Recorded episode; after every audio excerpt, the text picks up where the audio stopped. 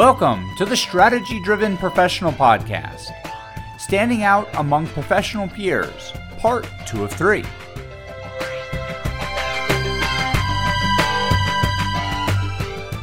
On behalf of the entire Strategy Driven team, I would like to welcome you to this edition of the Strategy Driven Professional Podcast, Standing Out Among Professional Peers, Part 2 of 3. The Strategy Driven Professional podcast focuses on the tools and techniques business professionals can use to accelerate their careers and personal goals achievement. These podcasts elaborate on the principle, best practice, and warning flag articles found on the Strategy Driven Professional website at www.strategydrivenprofessional.com. In this second episode of a series of three podcasts, Wendy Powell, Human Resources Management Consultant and Business Faculty Member of Palm Beach State College and the University of Phoenix, shares with us her insights on how to stand out among professional peers and challengers, both within your organization and when applying for external positions. In this episode, we'll begin by examining the first of 12 steps to differentiating oneself from other professionals. And so now, without any further delays, let's get started.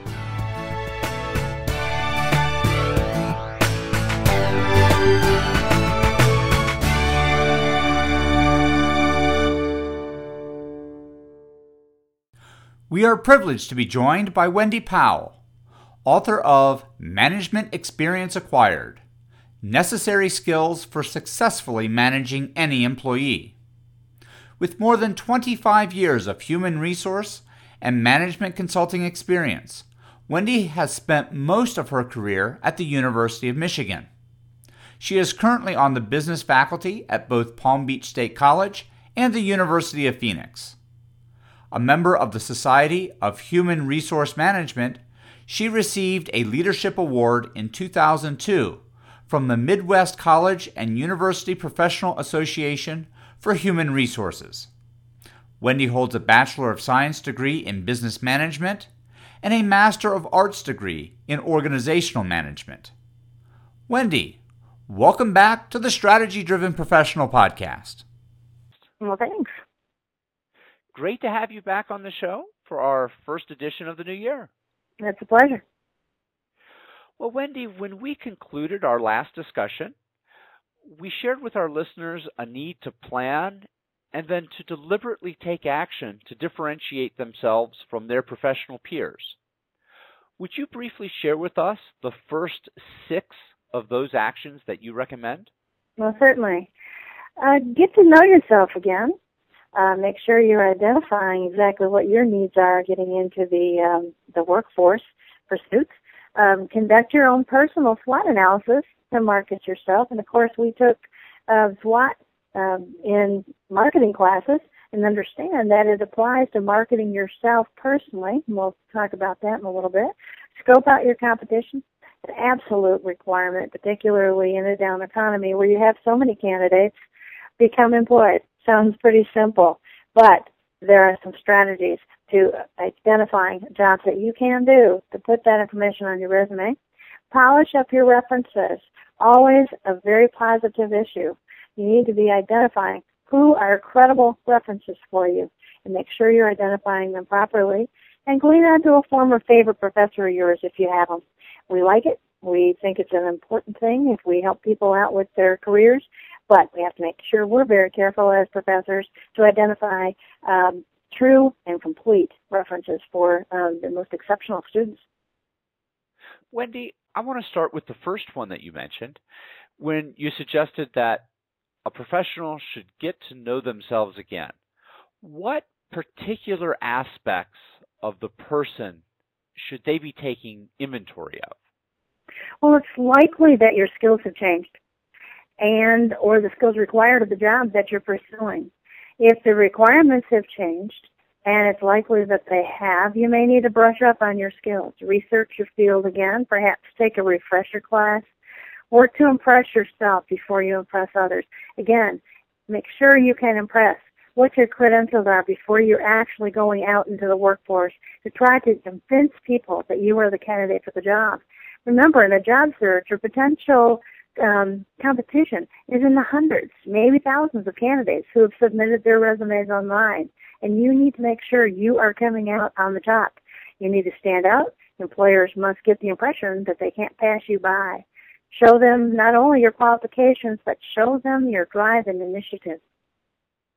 When you mentioned that the skills necessarily change, you know, I can't think of a time where the skills demanded of me changed more dr- dramatically than when I moved from being an individual contributor to being a manager for the first time. And the skills were very, very different. Almost definitely. In fact, people have the common misconception out there that if you know how to do your job well, you're a good practitioner, that you would make a good leader in the field. Not true. There are different competencies required of leaders, and you need to grow your leadership skills. You need to take classes. You need to read material. You need to be uh, certain that you are able to lead people as opposed to just handling the competencies. Wendy, regarding the personal SWOT analysis, should an individual perform a SWOT analysis for each position that they're pursuing? And then I was also hoping you could provide us the frame of reference one should use when performing that analysis. Yes. In fact, for those of you who don't recall necessarily what that SWOT stands for, stands for, it's strengths, weaknesses, opportunities, and threats. And the strengths and weaknesses are internal, and the opportunities and threats are the outside influences that you need to consider.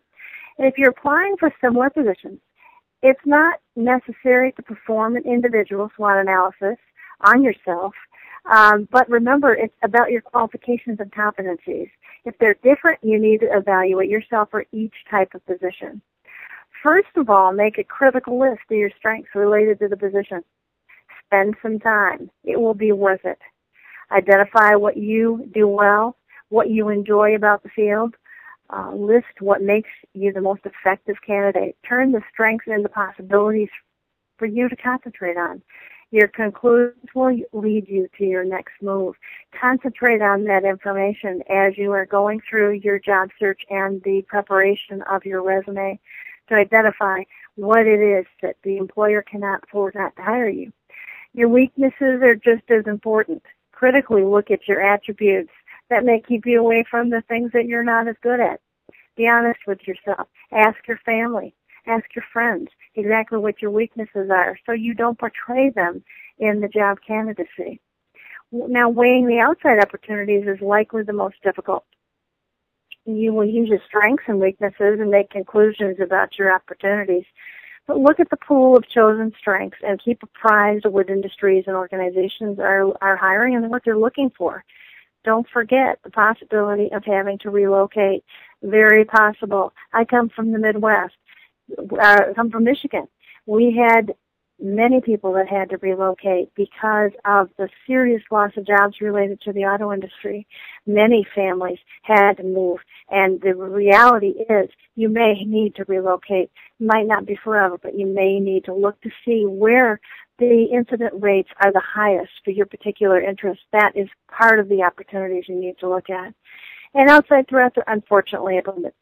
But identify the right direction, from your assumptions and realize them, tackle them head on. Wendy, I had another question with the SWOT analysis, if you don't mind. Often, when I've been in an interview, the hiring manager has asked me to talk about a particular weakness. Do I want to talk about a weakness that I've identified in the SWOT relative to that position, or do I want to focus on maybe a different weakness that isn't as relevant to the position I'm applying to? You just said the right answer. Focus on a weakness that is not particularly relevant to the job. Uh, and one of the most common weaknesses that people talk about is such as I take on too much. I am a go-getter. I am a perfectionist.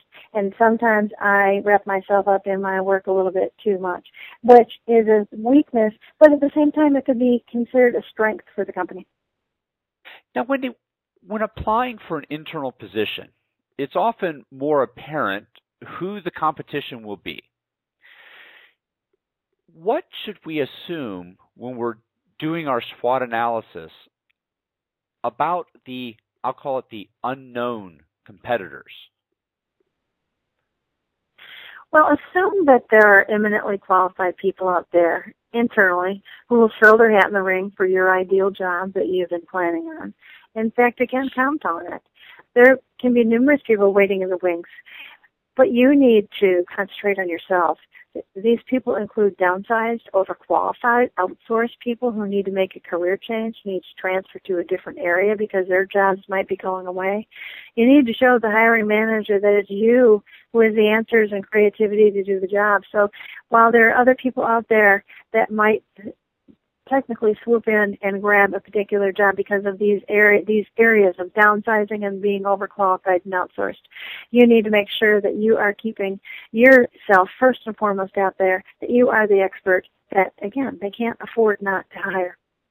Wendy, you also mentioned that when a professional is applying for an external position, that he or she should submit personal letters of reference with their resumes so often nowadays I see resumes and applications taken online. If that's the case, how does one get the letters of reference into the hands of the hiring manager? Well, that takes a little bit of creativity. Assume that recruiters and hiring managers often spend about 20 seconds on your carefully prepared information frustrating, but it's true. Always include a letter, and don't forget to use a 12 font to make sure that they see it. I've seen resumes that are done small so people can put pack more information. Make sure it's comfortable for the person to to read, but more to the point of the um, the references and the issues of cover letters. Provide it to the hiring manager that describes it in a nutshell what you would do for the company. That is your focus because they want to see it and they want to see it fast. Uh, career sites generally have a mechanism uh, to provide that cover letter online, and company sites often request one as well. That's where you can sign and provide the reference materials. Uh, but perhaps the letters themselves would not get the desired attention, but include summary statements from your references to let them know what they'd say about you. Um, but don't say references provided on request. Again, many people on their resumes say references will be provided on request. They know that. Provide that information up front. And sometimes people will go to the internet, they will go to uh, the company sites, and they will actually find out who the hiring supervisor is, or they will find out who is in charge of these particular areas that you're interested in. Drop a line to those folks. Include your your copy of your resume and your cover letter. Make sure the hiring people are seeing the material because if they like what they see, they're going to remember you. If you don't mind, another diversion, but a question on the resumes. Uh, you mentioned the, the 20 seconds managers spend on your personal information, and, and as one of those that has done many interviews, I can vouch that 20 seconds is about all the time that one gets. How many pages do you recommend a professional use for a resume? Most experts say one page. Okay. I say two pages, but not more than two pages, because it may take two pages to describe exactly why the person needs to hire you, such as include the inclusion of providing some of the successes that you have handled, some of the projects, some of the initiatives. It's important enough to include that information. People don't stop reading at page one if they're interested. You keep them interested. You throw the summary and the particular career interest right up front and demonstrate to them these are the action points and this is what I've done. Include it on two pages, but again, I wouldn't go any further than um, than two pages. Wendy, when pursuing an internal position, do you also submit personal references? And I'm thinking from other internal managers, or maybe is that a time also to seek a reference from your favorite professor? I would say both. Uh, personal references always have value inside or outside the company. I think it, it applies in both circumstances. Remember, many career opportunities exist in other departments or company locations. And if recruiters or hiring managers see a good recommended candidate, they will likely keep you in mind for that position or maybe another future job. Um, and most hiring supervisors realize that references from professors are not handed out lightly. You know, we consider carefully who we are willing to say was an outstanding student. I always like references from former professors, and I receive requests often. Uh, personally, I will only write them to the truly exceptional. But internally, absolutely, because people talk. You know, we need to realize when you have an organization, large or small, you have meetings, you have um, get-togethers when people start talking about the employees. And if you have internal movement, then particularly it's important to get to know people and to know where you can market yourself inside the organization. Well, Wendy, I want to thank you not only for your time, but for sharing your insights on the first six steps to standing out among one's professional peers. With the difficult economic times faced by every company, I believe now more than ever that professionals need to differentiate themselves from the rest of the pack if they are to achieve their life's ambitions. So thank you again for joining us. Oh, thank you, and uh, well put. It's very important now more than ever. Thank you for joining us. We hope you enjoyed this episode of the Strategy Driven Professional Podcast. I would like to personally thank Wendy Powell for being with us today and sharing her insights on the importance of differentiating oneself from professional peers. As always, we would appreciate receiving your feedback by email at podcast at strategydriven.com. If you enjoyed the show, please consider recommending us on iTunes and visiting our website at www.strategydrivenprofessional.com. You can find more information about Wendy Powell and management experience acquired at www.managementexperienceacquired.com. Until next time, so long.